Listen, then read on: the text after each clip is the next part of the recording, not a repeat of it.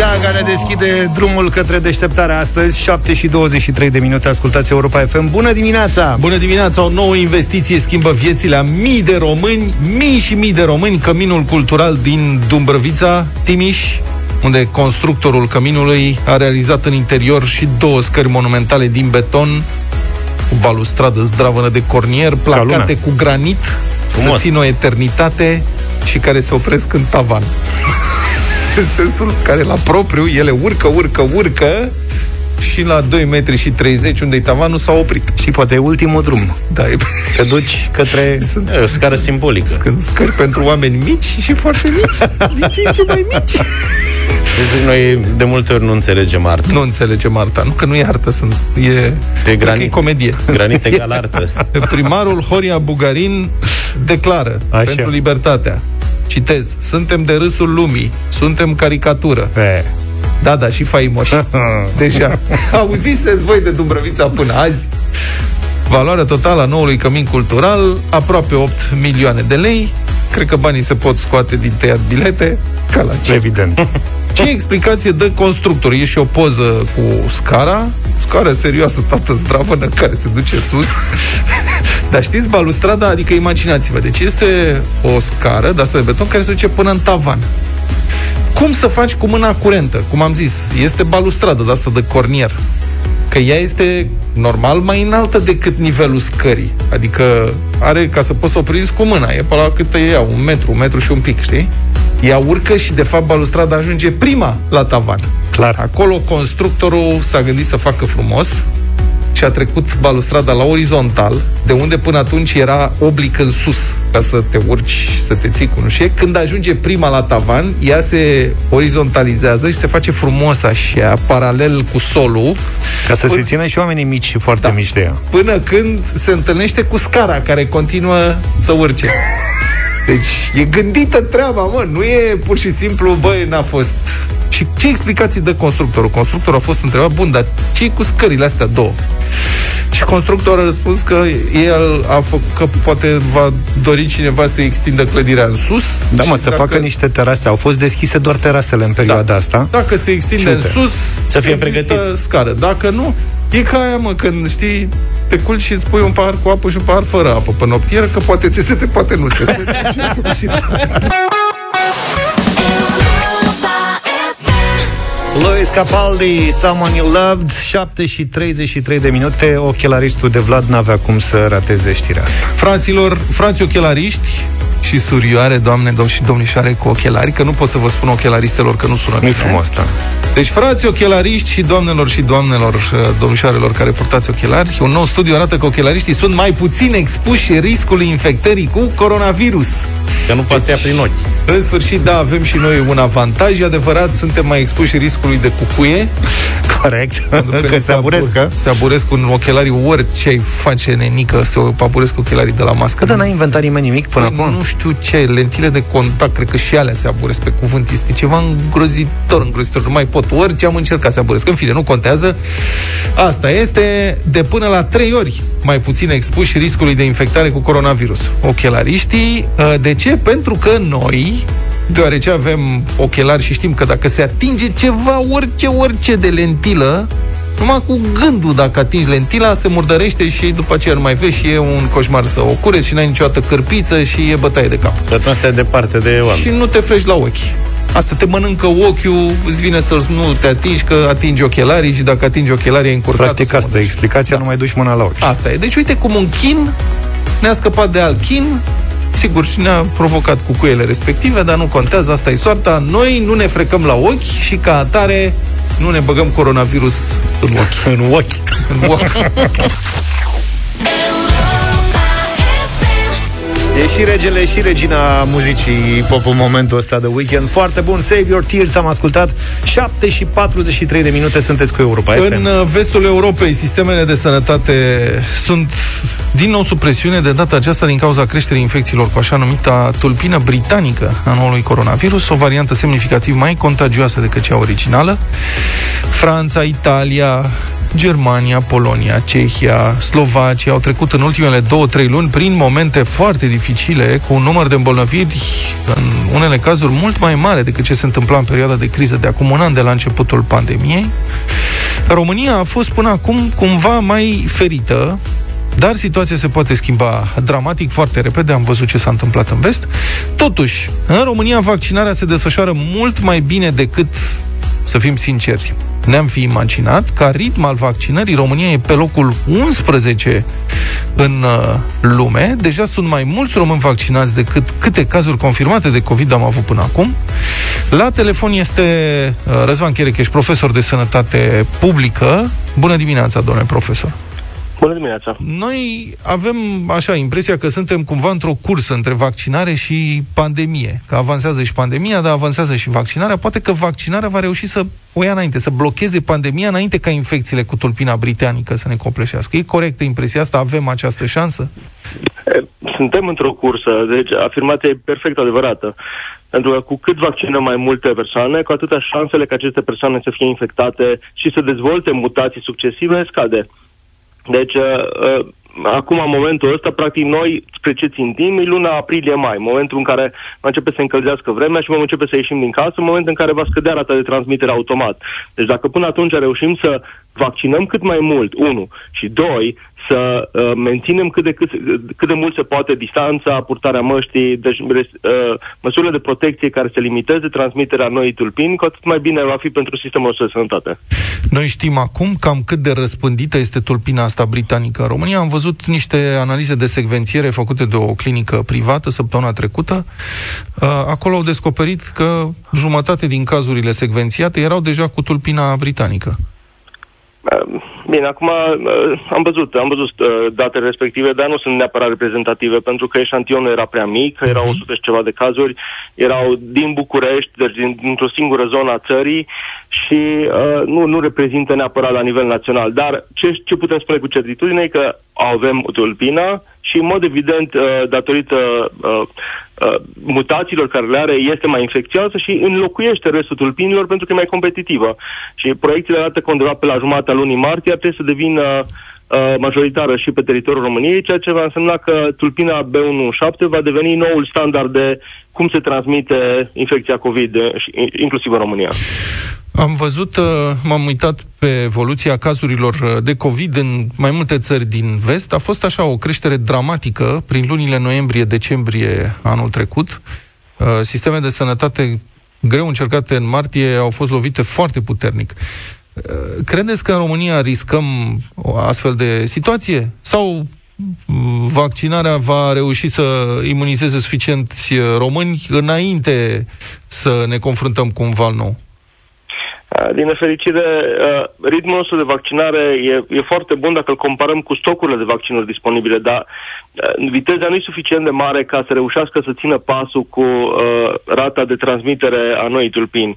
Deci, uh, cel puțin pentru valul următor, care îl anticipăm, creșterea următoare de, de acum din luna martie, uh, vaccinarea nu va, nu va reuși să, să contrabalanceze suficient.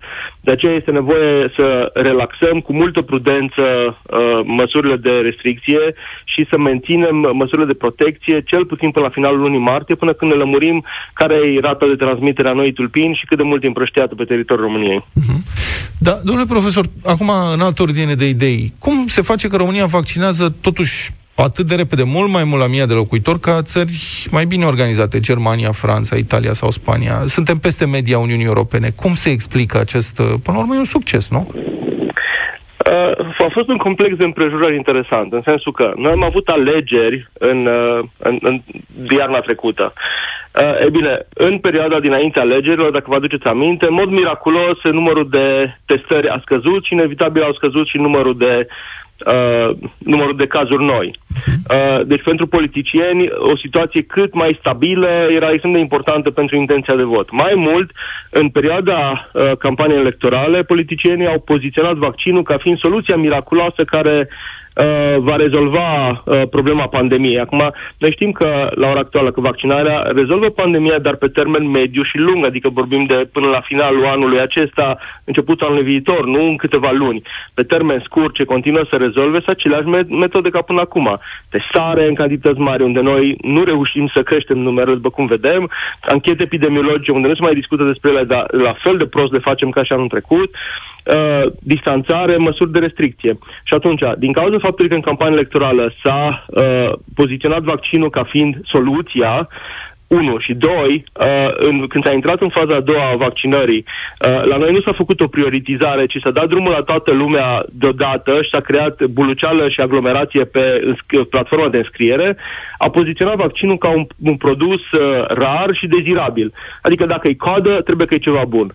Și atunci, din partea populației în momentul ăsta, există interes și uh, deschidere pentru vaccinare. În timp ce în alte țări uh, pașii au fost mai prudenți, nu, s-a, nu, s-a, nu s-au urmat aceiași pași. Și aici, când vine vorba de vaccinare, se spune că viteza vaccinării, viteza încrederii populației în autorități și în vaccin. Uh-huh. Vă așteptați, având în vedere intensitatea discursului antivaccinist uh, de dinaintea începerii distribuției vaccinurilor, vă așteptați la înghesuiala asta pe platforma de vaccinare? La cererea asta atât de mare? Acum, știți cum e, cu discursul, discursul antivaccin e generat de un grup extrem de mic, deci vorbim de un 6-7% din populație și care, da, ăștia sunt grupul care ei și-au asumat ta, sarcina nobilă de a lupta cu oculta mondială pentru propășirea păcii și uh, fericirii în lume. Deci, nu, acum trebuie lăsați, nu, nu ce le face. Uh, dar uh, faptul că a existat un grad de scepticism înainte să înceapă campania de vaccinare e perfect normal, pentru că uh, e un produs nou, e o situație nouă, dar în momentul în care procesul de vaccinare a început și tot mai oamenii au văzut că tot mai mulți din jurul lor se vaccinează, evident că scepticismul a început să dispară, pentru că deja vezi oameni care se vaccinează de luni de zile, nu le-au crescut mâini suplimentare, din potrivă, respiră mai ușor mai, și în mod evident se, sunt mai ușurați și se simt mai protejați. Și studiile care încep să iasă deja de peste tot din lume toate încep să arate că uh, în populațiile unde există un procent mare de vaccinare, nivelul de protecție este semnificativ mai mare. Bun, ca să încheiem, ideea că scăpăm anul ăsta, în 2021, de restricții și revenim la normal, este realistă sau prea optimistă? Uh, deci, în momentul în care se va încălzi vremea în aprilie-mai, restricțiile vor, vor scădea semnificativ, pentru că uh, ieșind afară, respirând mai mult în aer liber, nu unii peste alții în spații închise, prost ventilate, va scădea rata de transmitere. Deci la vară eu n-am nicio îndoială că din nou vor fi concedii, deplasare, evenimente, da, numere, evident, nu numerele care le-am avut înainte de pandemie, și mă aștept din nou în toamnă să avem din nou o creștere ușoară din cauza faptului că sezonalitatea virusului respirator ne întoarcem din nou înapoi în case și atunci să fie ultimul heirup în iarna viitoare pe vaccinare. Deci mă aștept sfârșitul iernii viitoare, începutul primăverii lui 2022 să ajungem în sfârșit la o quasi-normalitate. Că ați vorbit de evenimente și nu cu numărul de persoane de dinainte. Um, recent l-am auzit pe unul dintre organizatorii Edi Chereji. Edi Chereji de la Antol, spunând că noi o să facem Antol de anul ăsta cu persoane care au certificat de vaccinare sau teste PCR. Dacă se face așa, numerele uh, de participanți mai trebuie limitate sau pot să vină oricăți? Dacă, se, dacă sunt doar persoane vaccinate și testate, atunci e ok, atunci nu, nu e nevoie de distanțare. Uh-huh. Eu am spus, de, am spus deja de, de bucată bună de vreme că la vară vom începe să vedem uh, uh, avantaje pentru persoanele vaccinate pe din transport aerian, uh, evenimente, restaurante și așa mai departe, care vor vedea o oportunitate în a Uh, relua activitatea normală dacă restricționează accesul doar la persoanele uh, vaccinate. Acum, cu persoanele cu uh, test uh, PCR negativ, aici depinde. Aici e o discuție pentru că dacă ai fost expus uh, deci uh, ai fost expus în ultimele 5 zile, există șanse ca testul, inclusiv testul PCR, să fie fals negativ. Deci faptul că o persoană se testează PCR acum poate însemna că a fost, dacă a fost expusă de două zile, poate fi negativ. În schimb, vaccinarea are șanse extrem de mari de protecție, deci vaccinarea are cea mai bună protecție. Domnule profesor, mai am o întrebare. Dumneavoastră ați ridicat, uh, ați deschis uh, discuția, sunteți și consilier onorific al Ministrului Sănătății, deci apropiat acum de zona în care se iau decizii sau, mă rog, se prefigurează decizii. Ați spus că veți vedea sau vom începe să vedem uh, uh, anumite avantaje pentru persoanele vaccinate începând de anul acesta. Dar, în același timp, persoanele care se vaccinează primesc de la centru de vaccinare o hârtie tipărită care nu are niciun fel de element de siguranță. Este pur și simplu o hârtie printată, nu are ștampilă, semnătură, număr de serie, nimic. Cum vor putea, se vor putea asigura autoritățile sau organizatorii că aceste hârtii nu sunt pur și simplu copiate la Xerox și împărțite între prieteni? Până în acest moment, mi se pare că, uh, cel puțin în România, în alte țări a început deja dezbaterea, uh, uh, autoritățile cumva evită să discute despre uh, despre statutul de vaccinat și dacă ar exista uh, acces diferențiat în funcție de statutul de vaccinat. Ideea e, în ce privește serviciile publice, în mod evident nu va exista nicio diferență niciodată. Dar privații, la fel cum au dreptul să aleagă că în restaurantul meu sau la evenimentul meu nu poți să intri uh, în, la bustul gol sau nu poți să intri fără pantofi, exact la fel poți să aleagă să nu poți să intri decât dacă ești vaccinat. Mulțumesc foarte mult, domnule profesor. Din păcate nu mai avem uh, timp. A fost uh, Răzvan Cherecheș, profesor de sănătate publică.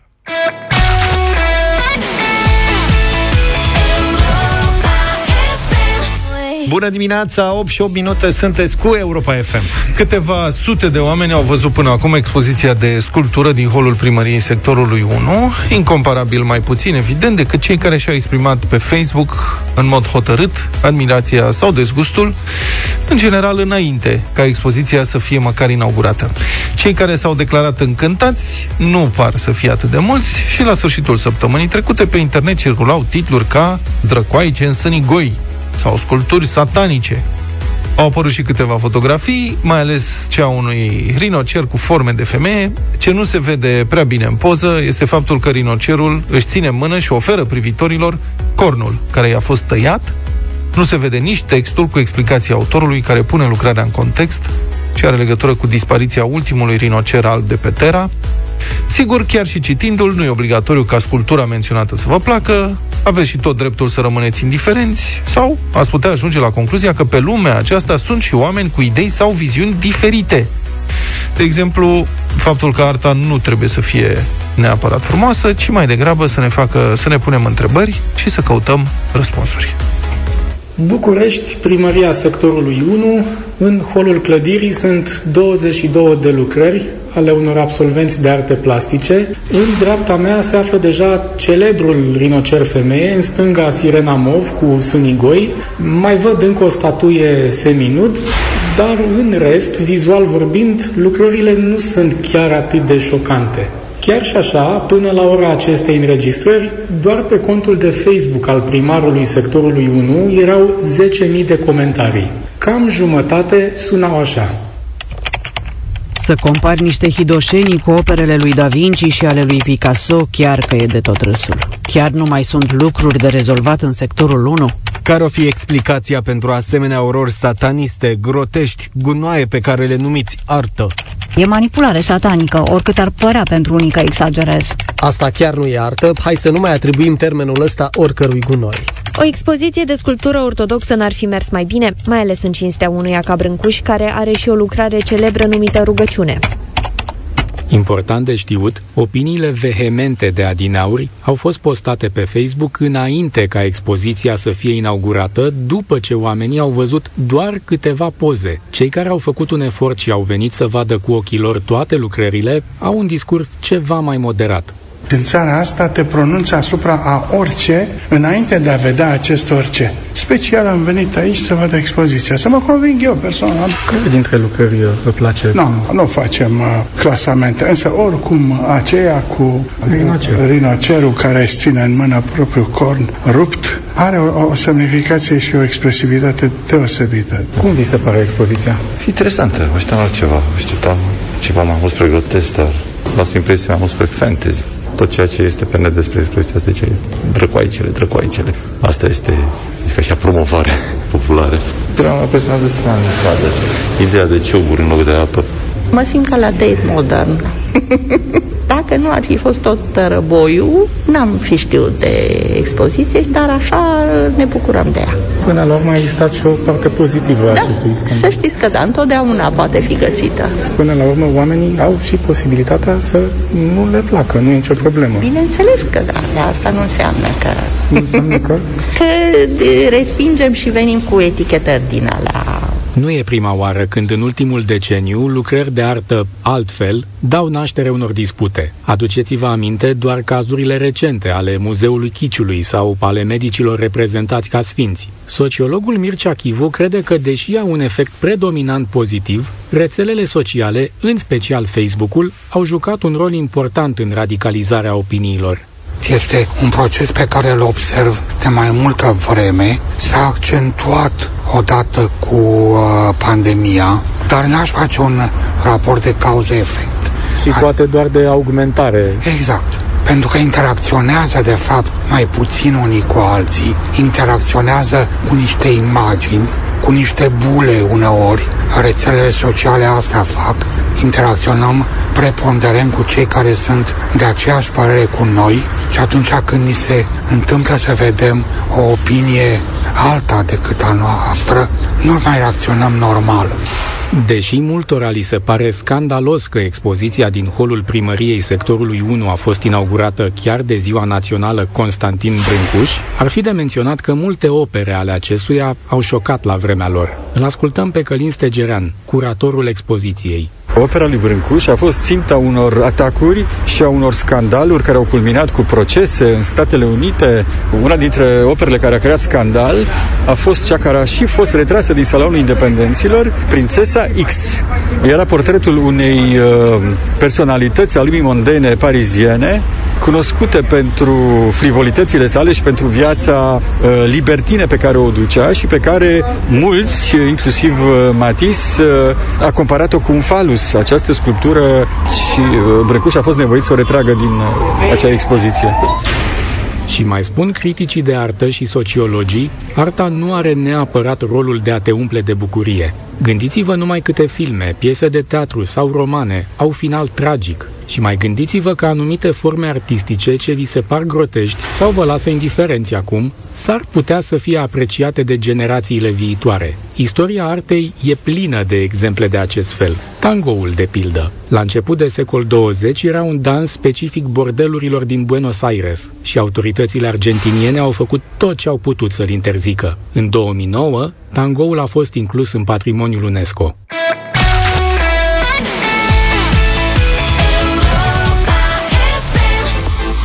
Asta doar dacă te-ai înscris la Facturiada pe europa.fm.ro Vă așteptăm acolo, da, la secțiunea concursuri Vă înscrieți cu o factură, una pe zi Și poate vă auziți numele la radio. Uite, azi mergem în Râmnicu Vâlcea. La Andrei Roșu Are o factură la gaze de 390 de lei și 8, 80 de bani Așteptăm să o plătim. Pentru ca lucrul acesta să se întâmple, Andrei trebuie să ne sune în următoarele 10 minute la 0372069599. Asta e regula. 10 minute Andrei, 0372069599. Andrei Roșu, Râmnicu Vâlcea. Mult succes!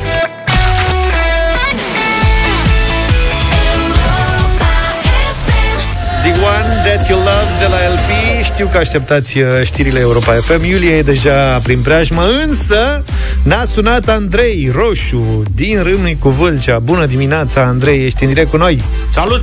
Bună dimineața, bună dimineața! Mamă, ce veselie la Vâlcea! Dai... Veselie mare că este primul premiu din viața mea. Foarte bine, dai gaze la toată lumea Ca să spun așa astăzi Pentru că factura e la gaze. Da 390 de lei și 80 de bani. Ce faci? Unde ești? La serviciu, acasă, pe stradă? Da, unde sunt taximetrist în Râmnicu Vâlcea. Și te-au anunțat Și colegii? În fiecare zi. Nu, nu, nu, vă ascult în fiecare zi, aici este. Am înțeles. Bine, în cazuri de astea recomandăm noi să spui pe stație că tocmai ai câștigat da. plata facturilor la Facturiada. Ești eroul nostru din această dimineață și să inviți și pe colegii tăi să se înscrie la Europa FM pe site, că uite, se Da. poate. Da? Chiar se poate, da. Sunt foarte emoționat, entuziasmat, nu știu cum Te să văd zic. că ești fericit. Du-te acasă, ia, ia o pauză. Da, Ca ca să-ți revii. Bine. Da, trebuie să vă mulțumesc mult de tot. Felicitări, Ascult Andrei. cu drag. Sunteți cel mai, cel mai tare. Mulțumim tare mult. Andrei Roșu este din Râmnicu Vâlcea și era atât de fericit că nu mai știa de el. Factura la gaze va fi plătită de Europa FM.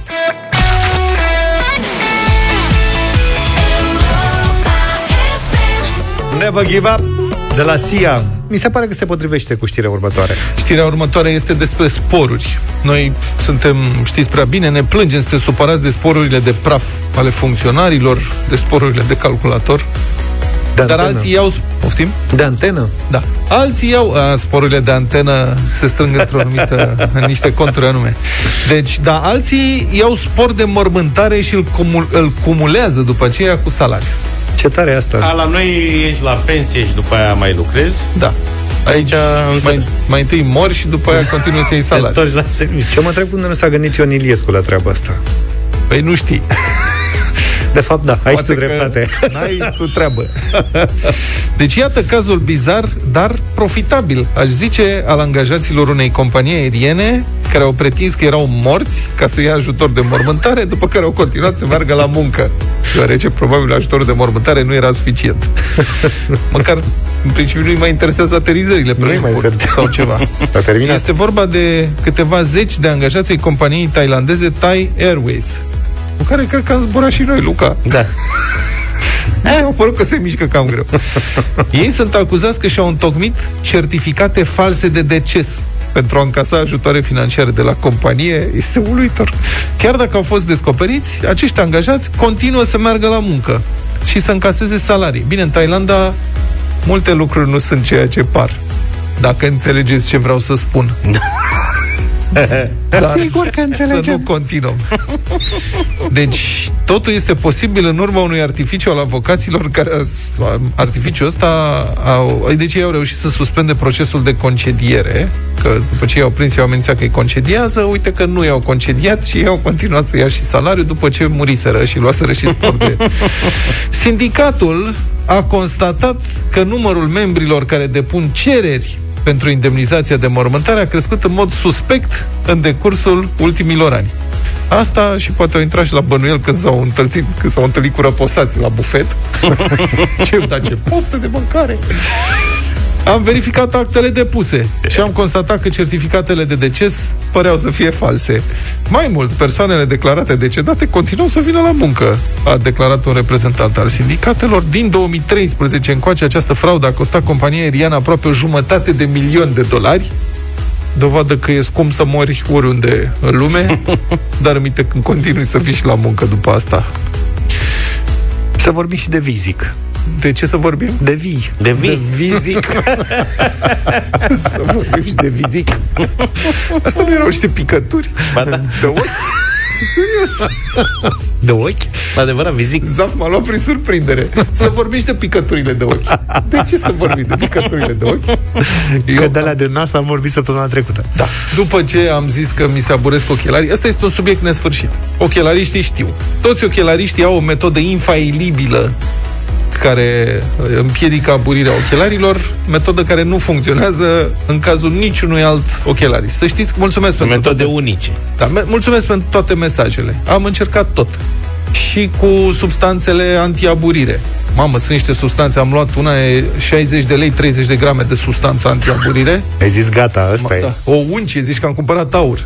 Băi, cine reușește asta o să ia Nobelul. Da, spun se eu. aburesc ochelarii după ce mă dau cu sub, îi dau pe lentile cu substanța aia, ceva de n-ai treabă.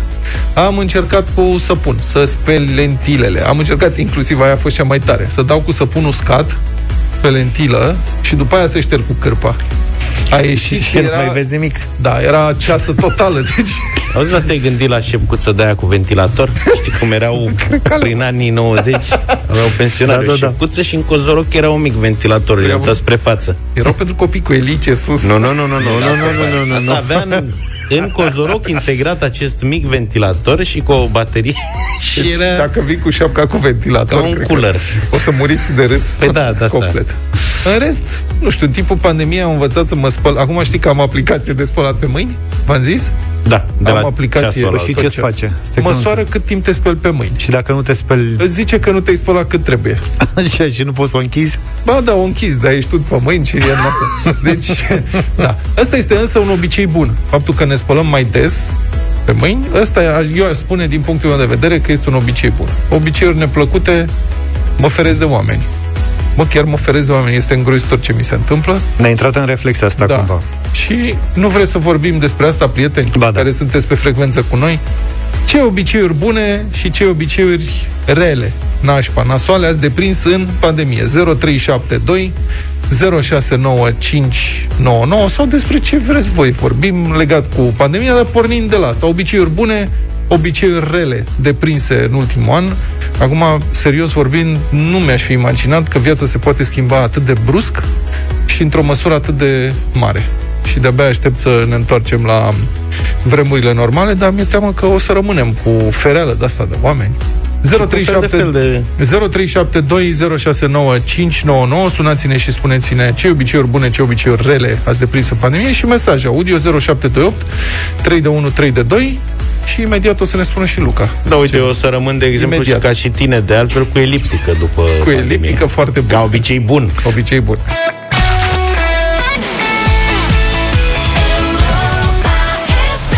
Ce obiceiuri bune și ce obiceiuri rele ați deprins în uh, pandemie? Ia zi, Vă nu vi se întâmplă să vă uitați la un film și să aveți senzația că e ceva neobișnuit când sunt mulțimi de oameni în film, că n-au măști, n-au... Ba da, ba da, Nu vi s-a întâmplat niciodată? Să-mi atrag atenția. Tu ai ajuns să te bucuri că se joacă la București un meci fără spectatori. Băi, Bă, asta ce este... tare se joacă la noi Atletic cu Chelsea, cât de tare. Așa Ești mă nebun, bucur. care e problema? Adică cu ce Peste ani și ani o să rămână știrea asta Mamă. că s-a jucat la București. Da, Dacă da. e și vreun meci de pomină, A fost la București. N-am putut să nici să mă apropii de stadion, nu era nimeni acolo. Bă, dar ce tare a fost aici. înțeleg că la nocturnă e George Copos în seara asta, la butoane. Poate avem vreun eveniment. Da. Andrei, bună dimineața! Salut, Andrei! dimineața. Bună dimineața, domnilor! Ce mai Uh, faci? pentru mine pandemia asta, cum să zic, uh, o minunăție. Am două domnișoare minunate, cu care înainte aveam destul de mari probleme în ceea ce privește spălatul pe mâini. De exemplu, cu pandemia și de două ori și de patru ori de câte ori ies afară, în momentul în care au intrat în casă, efectiv așa, și din diam, frumușel amândouă la baie, se spală pe...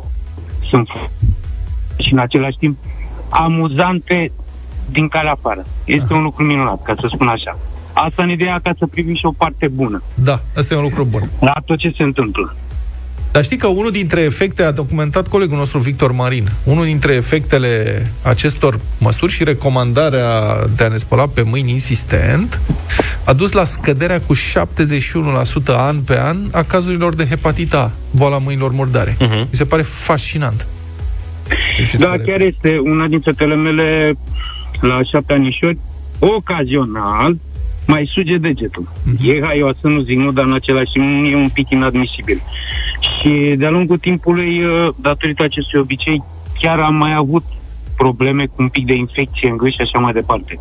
I-am tot explicat mereu, mereu, mereu, înțelegea, nu dorea, mă rog, pe acolo pe undeva. De când cu pandemia asta lucrurile au, s-au stopat. Deci nu mai avem nici problema cu degețelul și într-adevăr, da. Pentru, cred că pentru toată omenirea până la urmă e un lucru minunat. Foarte tare. Uite, mesaj de la Nicu. Nicu zice așa, eu oricum, Nicu, prietenul nostru, eu oricum zice eram mai singuratic. De fel, pandemia nu m-a afectat prea mult și distanțarea față de oameni cred că la mine e ceva nativ. Întotdeauna am căutat locurile mai ferite, nu mi-a plăcut niciodată aglomerația și mulțimile mari de oameni. Sigur că da, pentru noi micii sociopați, da, este mai bine când uh, este mai liber și uneori, uneori, Băi, mi-e dor de momentele alea din, de când s-a declarat starea de urgență și puteam să vin, că trebuia să vin la job și nu era nimeni pe stradă nicăieri, era traficul Și era benzina 4 lei? Ce vremuri! Mariana, bună dimineața! Bună, Mariana! Bună! Bun, bună dimineața! Ca să pornesc de la ideea lui Nicu, da, nici eu nu sunt foarte sociabilă, uh-huh. dar uh, nici nu pot să spun că stau așa într-un con uh, uh, în vârful pădurii, Da. dar uh, nu, nu pot să spun că m-a afectat foarte tare starea de urgență, urgență, pandemie, tot ce a fost. Păi ideea e dacă ați deprins vreun obicei în mod particular, fie el bun sau prost. Uh, Uh, cam exagerat cu curățenia, da, cu dezinfectantele astea, cam exagerat din parte. Și eu recunosc, deși sunt cam acuzată de familie și sunt acuzată în continuare că cred prea mult în virusul ăsta, pe cuvânt. Încă am discuții la nivelul familiei, cu frați, cu părinți, cât nu mai știu cum să mai, cum să mai pun problema și cum să-i mai, să-i mai schimb. Încă am ajuns să las fiecare să facă ce vrea, că... Prevederea Asta este, este. mama înțelepciunii. Corect. Nu cred că este o Uh. idee bună să ne îmbolnăvim, adică să ignorăm un virus nou despre care nu știm prea multe și aflăm tot soiul de lucruri pri- referitoare la sechelele care apar după infecție. Deci mai bine deocamdată, știți ce? Hai că nu știm cum e Mai cu bine boala exagerăm. Asta, dar și nici nu vrem da. să ajungem la un spital. Hai mai bine să fim mai prudenți, da? Dar să ne întoarcem la obiceiuri. Uite, o bună oară, obiceiul bună oară. prost pe care l-am dobândit e să comand de mâncare. Ah. Eu nu obișnuiam să fac lucrul ăsta. Credeam că sperăm să nu deschizi Mâncam subiectul ocazional pe la cârciumi ocazional de două, trei ori pe săptămână, maximum trei, dar nu, Maximum de obicei zilnic, o da. dată de două ori pe Câteodată săptămână. patru, dar mă rog. Așa. Și o luasem acum în ultima vreme, că de asta m-am apucat și de regim, că o luasem razna, comandam aproape zilnic câte ceva de mâncare, mai venea câte o idee. și reversul, uh-huh. obiceiul bun e cu eliptica. Cu eliptica. S-a luat eliptică, se face eliptică în fiecare zi acasă. Bine, înainte mergeam la sală. Uh-huh. Acum am sala în balcon. Uh, na. Și mă uit mai mult la filme cu Ștefan. Uite, ăsta e un obicei... Cu Ștefan cel Mare. Cu Ștefan Cu cel Ștefan Mare, Bănică, care are da. 11 ani. Acum ne uităm la filme. Auzi, da, pe la micu, ai luat și ai reluat și cu el El cu Radu nu mă Terminator uit și la cu- filme, nu. Nu? Că încă e prea mic. Da, Mai când o să trebuie crească puțin. Ștefan, mai, o să-i spui Ștefan cel Mare? Da, și o să reluăm filmele cu Radu cel mic. Sau Fane Babanu. Radu cel cum- frumos. Hai că avem și un Radu cel mesaj frumos, nu vrei. audio printre, printre mesajele venite azi. Salutare băieți, din Slatina vă sun. Uh, nu știu dacă este un obicei bun sau prost, dar Da. în opinia mea am, am, am început să apreciez mult mai mult ce am acum. Mă bucur mult mai mult de copii, de familie, de serviciu care mi este drag să merg la el. Și plus de asta, păi cine lipsește, mă? Că este îngrijuli? Aia e. Uite ce abordare corectă. Da, mă, Da. frate, până la Vede urmă, viața care e mai problema? simplu. Ne spălăm mai des pe mâini, suntem mai atenți, sigur. Băi, mie îmi lipsesc întâlnirile cu prietenii și să mai ieșim. Acum cu Luca nici nu se mai poate, că ați văzut, Luca e la cură de slăbire. Da. Dar aș mai ieși din când în Nici când cu la mine un nu se cioc. mai poate, că Deci nu la mai intru pe ușă. Am primit chiar acum de la Florin din Cluj, ca să înțeleagă oamenii cum merge treaba aici, un mesaj uh, fu- cu multe fotografii. Mămăligă, telemea, mozzarella, parmezan și smântână. Pentru gurmanzii din studio, Florin din Cluj. Și o slăninuță pe deasupra și Da. la cuptor? Mulțumim! Da.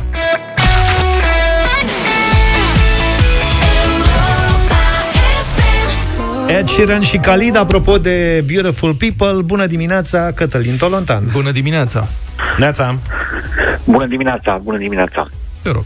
Um, la începutul pandemiei COVID și nu numai la început, pe parcursul ei, foarte mulți dintre șefii de stat, inclusiv Claus Iohannis, au folosit această paralelă între războiul căruia îi facem față cu toții și uh, urgența sanitară. Asta a fost comparația permanentă. Suntem într-o luptă, suntem pe front, suntem într-un uh, uh, război.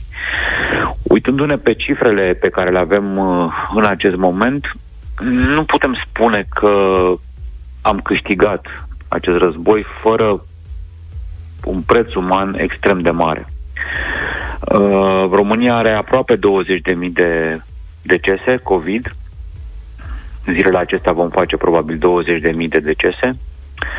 Asta înseamnă mai, mult, mai mulți oameni decât au murit în 1917 în celebra bătălie de la Mărășești. Bătălia care, prin durata, proporțiile și intensitatea ei, a constituit cea mai mare confruntare de pe teritoriul românesc în uh, decursul primului război mondial. Atunci au uh, murit și au fost uh, dați dispăruți 15.000 de oameni. Noi avem aproape 20.000 de, de, de morți în, într-un an de zile. Sigur, populațiile erau altele, condițiile erau altele, dar toate țările fac aceste comparații. Statele Unite a ajuns la jumătate de milion de decese și au făcut calcul că practic înseamnă mai mult, mult mai mult decât toți morții pe care au avut în ultimele 4-5 războaie importante pe care le-au, le-au dus. O Războaiele mondiale, o să... Vietnam și așa mai departe. Asta voiam să spun. În Statele Unite, da, asta. Hm. Ultime, mai mult decât în ultimele trei războaie, da, foarte tare. La, da, da. E, mai există diferențe totuși uh, între noi și alte țări că la noi mor și în spitale foarte mulți din alte condiții decât COVID. Apropo de cele două mari tragedii uh, cu Amenarș, uh, Piatra Neamț și Balși. Uh, practic, în România, uh, România are 30 de soldați căzuți pe fronturi în ultimii 25 de ani. Toate fronturile. Bosnia, Irak, Afganistan, pe tutine unde armata noastră a fost și peste 30 de morți arși de vii în spitale în două luni. Uh, și dacă nu stăm bine cu cei vii și cu prezentul, nu stăm bine, din păcate, apropo de această comparație de, cu, cu, cu o luptă, cu un război pe care o facem permanent, nici cu, cu memoria celor care nu mai sunt printre, printre noi. Libertatea publică astăzi un lucru cum să spun, absolut, absolut trist. Uh, e un reportaj de la Parcul Memoriei Naționale. El e pe un teren de lângă localitatea Mărășești din Vrancea. Și în 2017 au avut loc niște plantări acolo uh, din acest proiect al memoriei, uh, al Parcului Memoriei Naționale. A costat aproape un milion de euro proiectul, făcut sub guvernul Tudose, derulat prin Consiliul Județean uh, Vrancea, condus la acel moment de uh, PSD-istul Marian Oprișan, omul politic din PSD Marian Oprișan, iertați-mă, să nu punem uh, etichete, și uh, au plantat voluntarii 162.000 de puieți 162.000 de puieți, dintre care 120.000 s-au uscat atunci. Și uh, președintele uh, CSG, Mariano Preșan, a dat vina pe secetă. În 2018 a spus că a dat unei firme uh, această, uh, această plantare a arborilor în, uh, în uh, urmau să fie plantați 350 de mii aproape de arbori, cam câți oameni au murit, câți români au murit în primul război mondial. Un mor de război, un arbore fotografiile pe care Libertatea le publicați și oamenii le văd pe libertatea.ro sunt absolut șocante. Practic, e un tăpșan împrejmuit cu sârmă ghimpată. N-a crescut nimic de atunci până, până astăzi, din 2017, din diverse motive, voluntariat, secetă, firmă, nefirmă. Bineînțeles că nu s-a făcut nicio licitație, totul s-a atribuit direct. Nu suntem, iată, nu suntem, din păcate, nici cel mai bun exemplu de reînnoită fidelitate față de memoria celor care au luptat. Nu ducem bine nici cu vii, nici cu morții, ca să spun așa.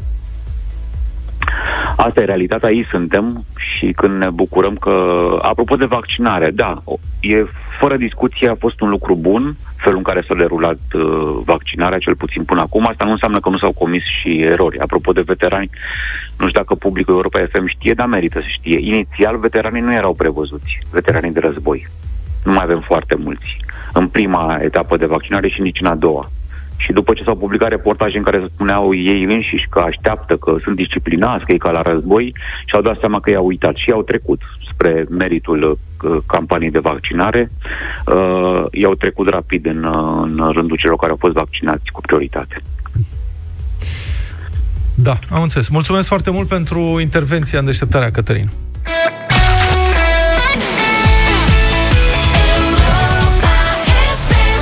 9 și 22 de minute. Am ajuns la bătălia hiturilor. Ieri stând așa și gândindu-mă la bătălia de astăzi, mi-am adus aminte că n-am ascultat doar Snap și la Bush în primii 40 și un pic de ani de viață și mi-am adus aminte de o piesă pe care am ascultat-o foarte mult în ultima perioadă. E lansată, scrisă de fapt la începutul anilor 80 și reluată de foarte mulți artiști country din Statele Unite. Am ales versiunea lui Chris Stapleton care a făcut istorie peste tot în lume, Tennessee Whiskey.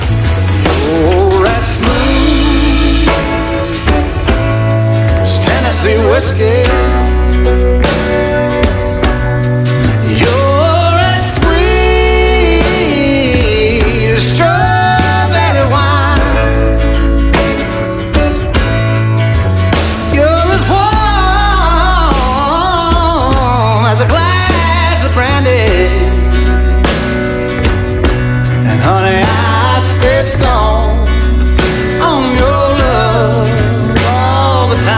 Dacă vreți să ascultăm minunea asta de piesă, vă aștept la 0372069599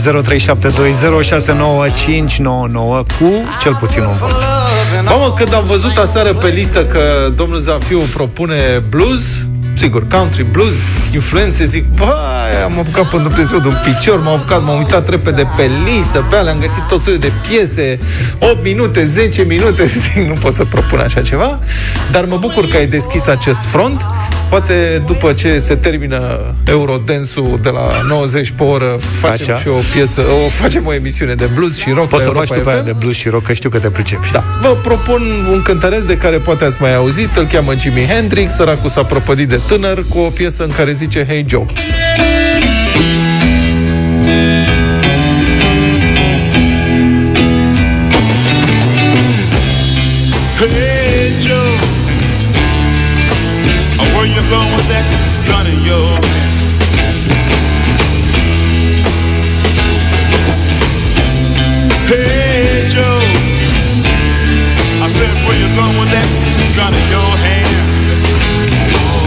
Colegii mei sunt atât de entuziasmați că mie îmi vine să nu mai propun nimic.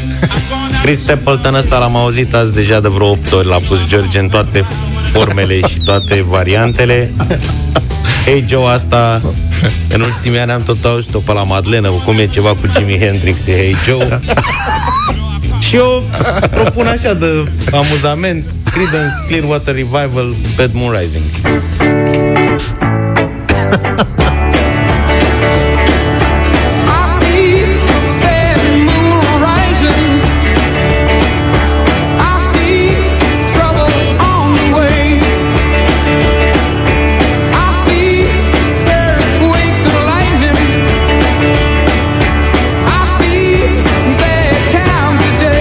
Toate piesele sunt foarte bune. Acum votați ceea ce vă place sau v-a plăcut cel mai mult.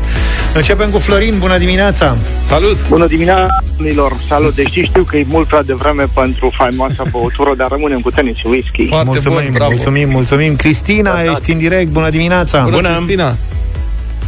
Cristina? Bună dimineața! Hei! Bună dimineața! Bună!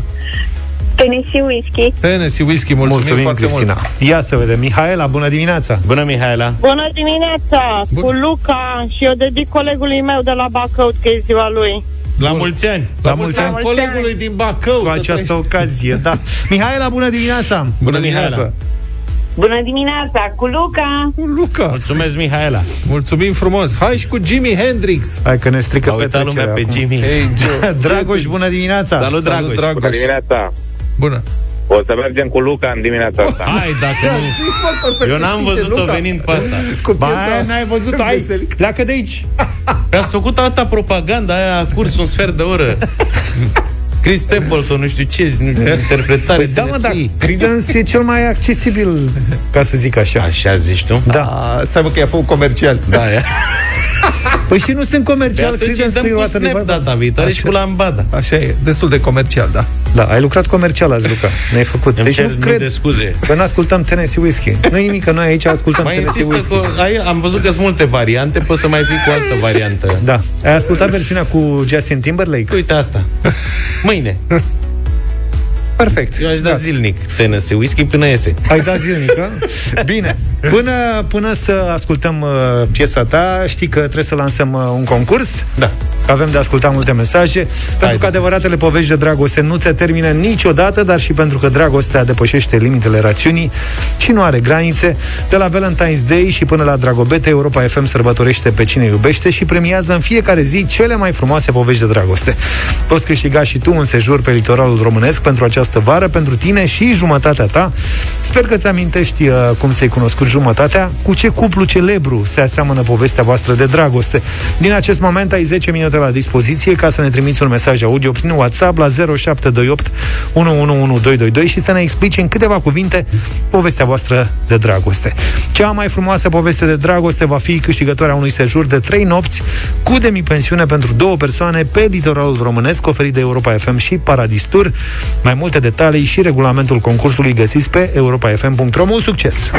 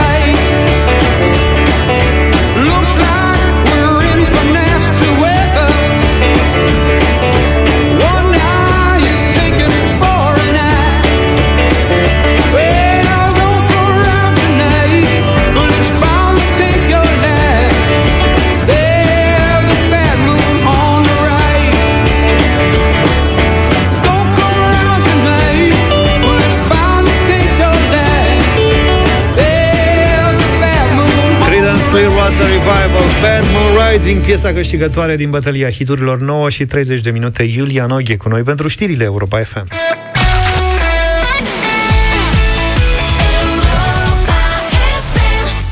Și 37 de minute. Ne-am întors cu concursul nostru lansat mai devreme Pentru că iubirea merită sărbătorită în fiecare zi. De la Valentine's Day și până la Dragobete Europa FM sărbătorește pe cine iubește. Vă invităm să ascultăm împreună o frumoasă poveste de iubire Primită pe WhatsApp ceva mai devreme lor, povestea noastră de dragoste nu știu dacă seamănă cu cea a vreunui cuplu celebru, fiindcă la noi a fost puțin mai haios, ne-am cunoscut acum uh, 18 ani aproximativ, pe celebru Mirc, uh, totul a fost așa ca o joacă, ca o copilărie, am spus hai să văd ce vrea și ăsta de la mine cu oasă lâpul lui. Și ușor, ușor, iată că am crescut împreună, și ne-am întregit uh, familia și cu doi copilași și avem uh, avem respect unul față de celălalt, iubire și mai ales înțelegere.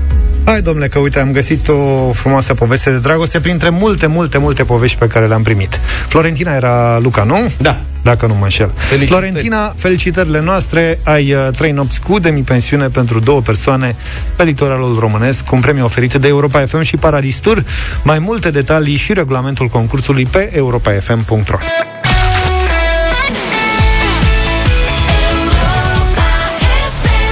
9 și 47 de minute avem Madlena Zilei în deșteptarea la Europa FM. Să vedem noi. Pe 23 februarie 2000, Santana a egalat Santana. recordul lui Michael Jackson pentru albumul Thriller la premii Grammy câștigat într-o singură noapte și a câștigat cu Supernatural 8 premii Grammy. Santana.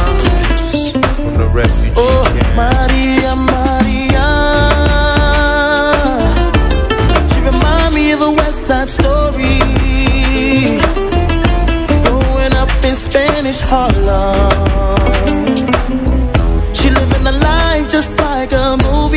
A 42-a ediție a premiilor Grammy a rămas în memoria noastră pentru rochia purtată de Jennifer Lopez. O știți? Da. Are o rochie verde, verde cred că Armani, dacă nu mă înșel. Mă rog, niște eșarfe. Pe Luca, nu știi?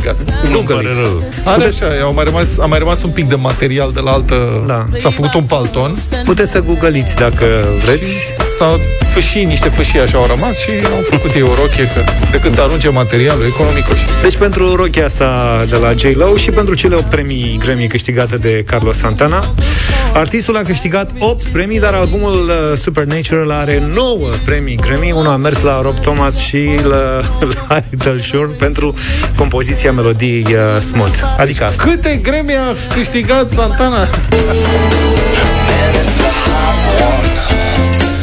Like seven inches from the midday sun.